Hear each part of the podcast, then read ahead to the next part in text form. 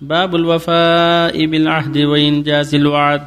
قال الله تعالى وأوفوا بالعهد إن العهد كان مسؤولا وقال تعالى وأوفوا بعهد الله إذا عاهدتم وقال تعالى يا أيها الذين آمنوا أوفوا بالعقود وقال تعالى يا أيها الذين آمنوا لم تقولون ما لا تفعلون كبر مقتا عند الله أن تقولوا ما لا تفعلون.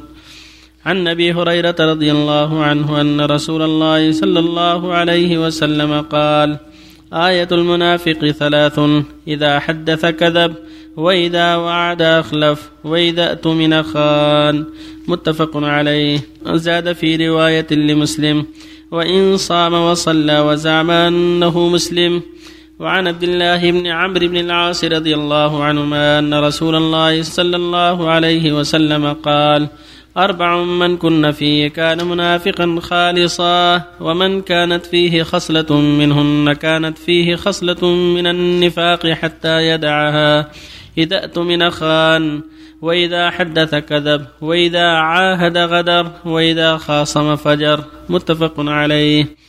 وعن جابر رضي الله عنه قال قال لي النبي صلى الله عليه وسلم لو قد جاء مال البحرين أعطيتك هكذا وهكذا وهكذا. فلم يجم مال البحرين حتى قبض النبي صلى الله عليه وسلم.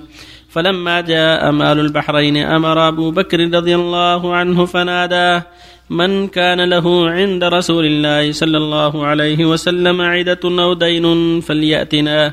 فأتيته وقلت له إن النبي صلى الله عليه وسلم قال لي كذا وكذا فحثى لي حثية فعددتها فإذا هي خمسمائة فقال لي خذ مثليها متفق عليه.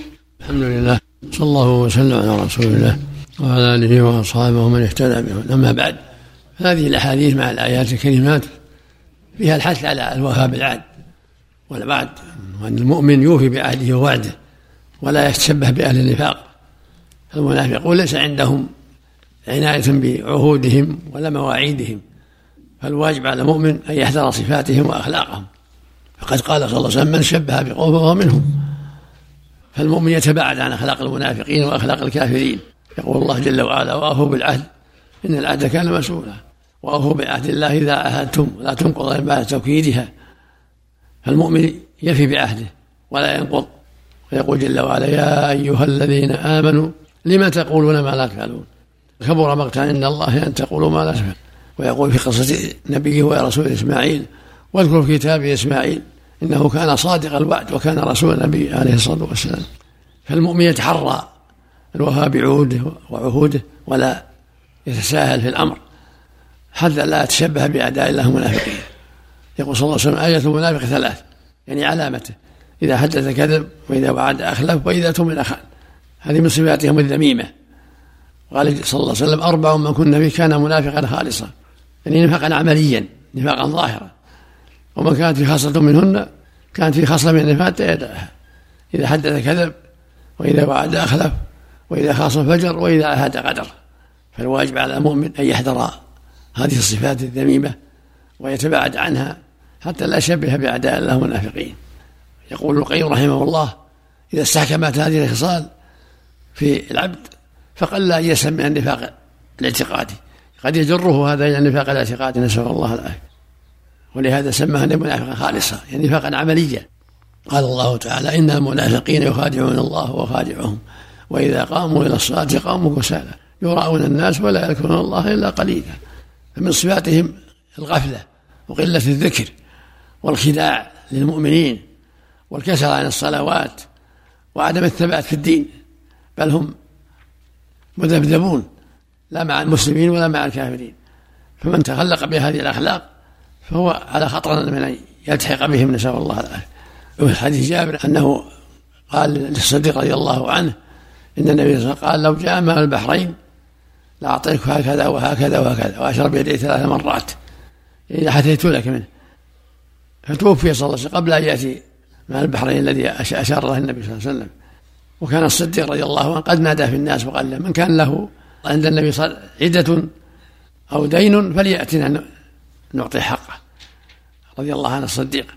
فجاء جابر وقال هذا الكلام. فأوفى عنه الصديق رضي الله عنه لما جاء البحرين. حثى له حثية فعدها خمسمائة. ثم قال له خذ مثليها. يعني وفاء لوعد الرسول عليه الصلاة والسلام. فالمؤمن إذا وعد يتحرى الوفاء بالوعد ولا يتشبه بأعداء الله المنافقين. نسأل الله الجميع التوفيق والهداية. ما شاء من عد ترك الصلاة كفرا عمليا. هو كفر عملي. كفر عملي نعم. مخرج من الملة. نعم. من قال أنه لا يخرج من الملة؟ الجمهور لا يخرج من الملة لأن في بعض روايات عبادة ما يدل على ذلك. وحديث عبادة في سنده مقال. سائل يقول إذا كان أحد له هذه الخصل أحد الخصلتين هل يجوز لي أن أقول له يا منافق؟ نعم.